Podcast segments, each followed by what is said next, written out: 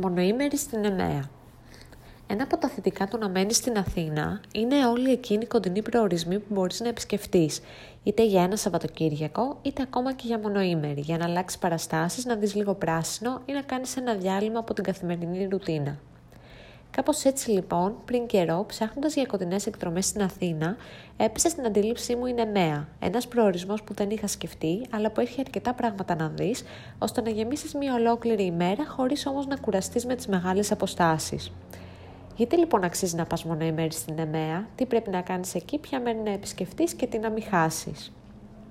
Καταρχήν, η Νεμαία απέχει από την Αθήνα μόλις 1,5 ώρα. Η διαδρομή είναι πολύ εύκολη, σε μια τέλειωτη σχεδόν ευθεία, ξεκούραστη, με πολλούς ΣΕΑ ενδιάμεσα, η στάση και τουαλέτα ή απλά για να ξεπνιαστείς, αν είσαι άμαθη οδηγός όπως εγώ. Τα διόδια κοστίζουν λιγότερο από 20 ευρώ πηγενέλα, ένα ποσό που αν και δεν είναι αμεληταίο, θεωρώ ότι αξίζει δεδομένης της ποιότητας των δρόμων και της εύκολης και ξεκούραστης διαδρομής. Αν επισκεφτείς την ΕΜΕΑ χειμώνα, καλό θα ήταν να ξεκινήσεις νωρίς, ώστε να έχεις αρκετό φως για να μπορείς να επισκεφτείς τα διάφορα μέρη.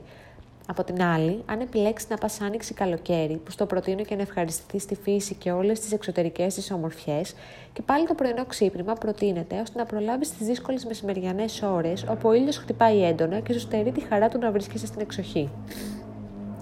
Πρώτη μας στάση λοιπόν, φτάνοντας στην ΕΜΕΑ, το Αρχαιολογικό Μουσείο.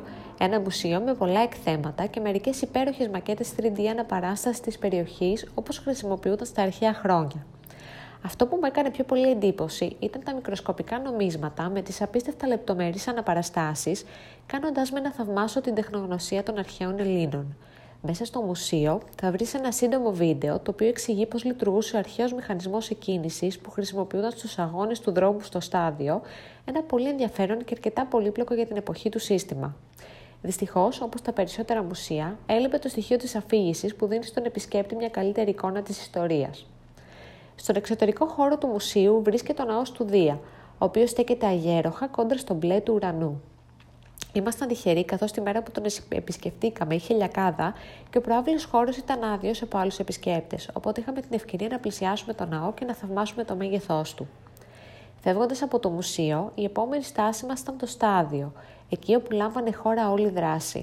Διασχίζοντας τη μικρή στοά, δεν μπορείς παρά να φανταστείς τις ιαχές του κοινού, το οποίο εμψύχωναν τους αθλητές, καθώς έμπαιναν στο κατάμεσο στάδιο. Εννοείται πως και εμείς σταθήκαμε πάνω στην πρωτόχρηστη εκκίνηση, μιμούμενοι τους αθλητές που ακουμπούσαν τα γυμνά πόδια τους σε εκείνο το σκληρό κομμάτι γης πολλούς αιώνες πριν από εμάς. Αρκετά όμως με την ιστορία. Η μέρα μας ήταν ακόμα μακριά και η επόμενη στάση μας ήταν στο κτήμα Γκόφα, ένα από τα πολλά εινοποιεία της περιοχής. Η Νεμαία φημίζονται άλλωστε για τα κρασιά της, κάτι που διαπιστώσαμε κι εμείς παρατηρώντας τις αναρρύθμιτες πινακίδες στο δρόμο. Το κτήμα Γκόφα είναι ένα από τα επισκέψιμα εινοποιεία της περιοχής. Η ξενάγηση διαρκεί περίπου 1 ώρα και συνδυάζεται με εινογνωσία 2 ή 4 φιαλών κρασιού με τη συνοδεία των απαραίτητων τυριών και κριτσινιών. Κοστίζει 5 ή 8 ευρώ το άτομο ανάλογα με τις φιάλες, ενώ είναι απαραίτητο να κλείσεις ραντεβού. Μάλιστα, μπορείς να κανονίσεις και γεύμα στο κτήμα, αρκεί να το έχεις συνεννοηθεί νωρίτερα. Το κτήμα Γκόφα ξεκίνησε το 1959, αλλά έγινε επισκέψιμο πολύ πρόσφατα.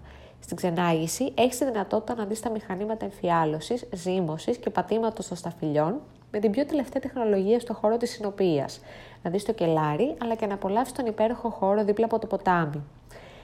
Το κτήμα έχει την τύχη να βρέχεται από τον ποταμό Ασωπό. Οι ιδιοκτήτες το έχουν εκμεταλλευτεί πολύ έξυπνα, καθώς έχουν στήσει ένα μεγάλο τραπέζι κάτω από τους μεγάλους πλατάνους, ενώ διοργανώνουν πολλές εκδηλώσεις με ζωντανή μουσική, δραστηριότητες για τα παιδιά, αλλά ακόμα και μικρούς γάμους. Η εξαιρετική ξεναγός μας, η Δήμητρα, μοιράστηκε πολλά μικρά tip μαζί μας, όπως για παράδειγμα το ότι τα βαρέλια που εμφιαλώνεται το κρασί διαφέρουν ανάλογα με την ποικιλία και τα ξεχωριστά αρώματα που θέλουμε να προσδώσουμε, το πόσο σημαντική είναι η θερμοκρασία και η υγρασία του κελαριού για τη συντήρηση των κρασιών, αλλά και για τη σωστή κατανάλωσή τους, προτείνοντά μας να πίνουμε κάθε κρασί που ανοίγουμε εντός 2 ημερών για να απολαμβάνουμε όλα τα αρώματά του. Η εινογνωσία που έγινε στη Μεγάλη Τραπεζαρία κάτω από ένα φανταστικό πίνακα που αναπαριστά τον Άγιο Γεώργιο και αποτελεί και μία από τις ετικέτες των κρασιών του κτήματος, μας άφησε με τις καλύτερες εντυπώσεις.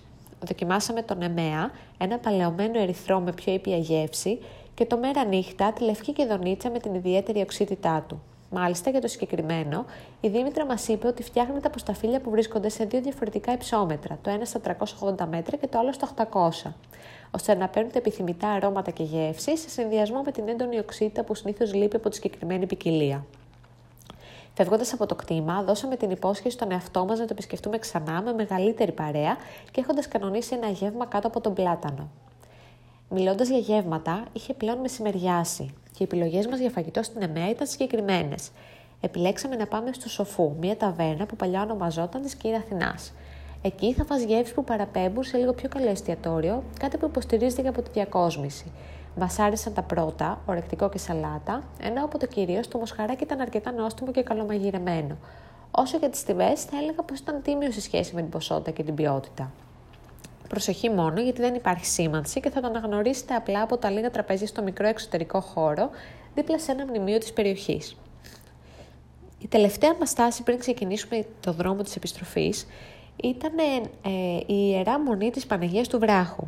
Στον δρόμο περάσαμε και από τη Μονή του Αγίου Γεωργίου, ένα μικρό εξαιρετικά λιτό εκκλησάκι που μας θύμισε πιο παλιά εκκλησία. Η Μονή του Βράχου είναι κυριολεκτικά σκαρφαλωμένη πάνω στο βουνό, προσφέροντας μοναδική παρανομική θέα της Νεμαίας. Είναι πάντα ανοιχτή, αν και πλέον δεν κατοικείται από μοναχούς, ενώ μπορείς να φτάσεις μέχρι το μικρό παρεκκλήσι.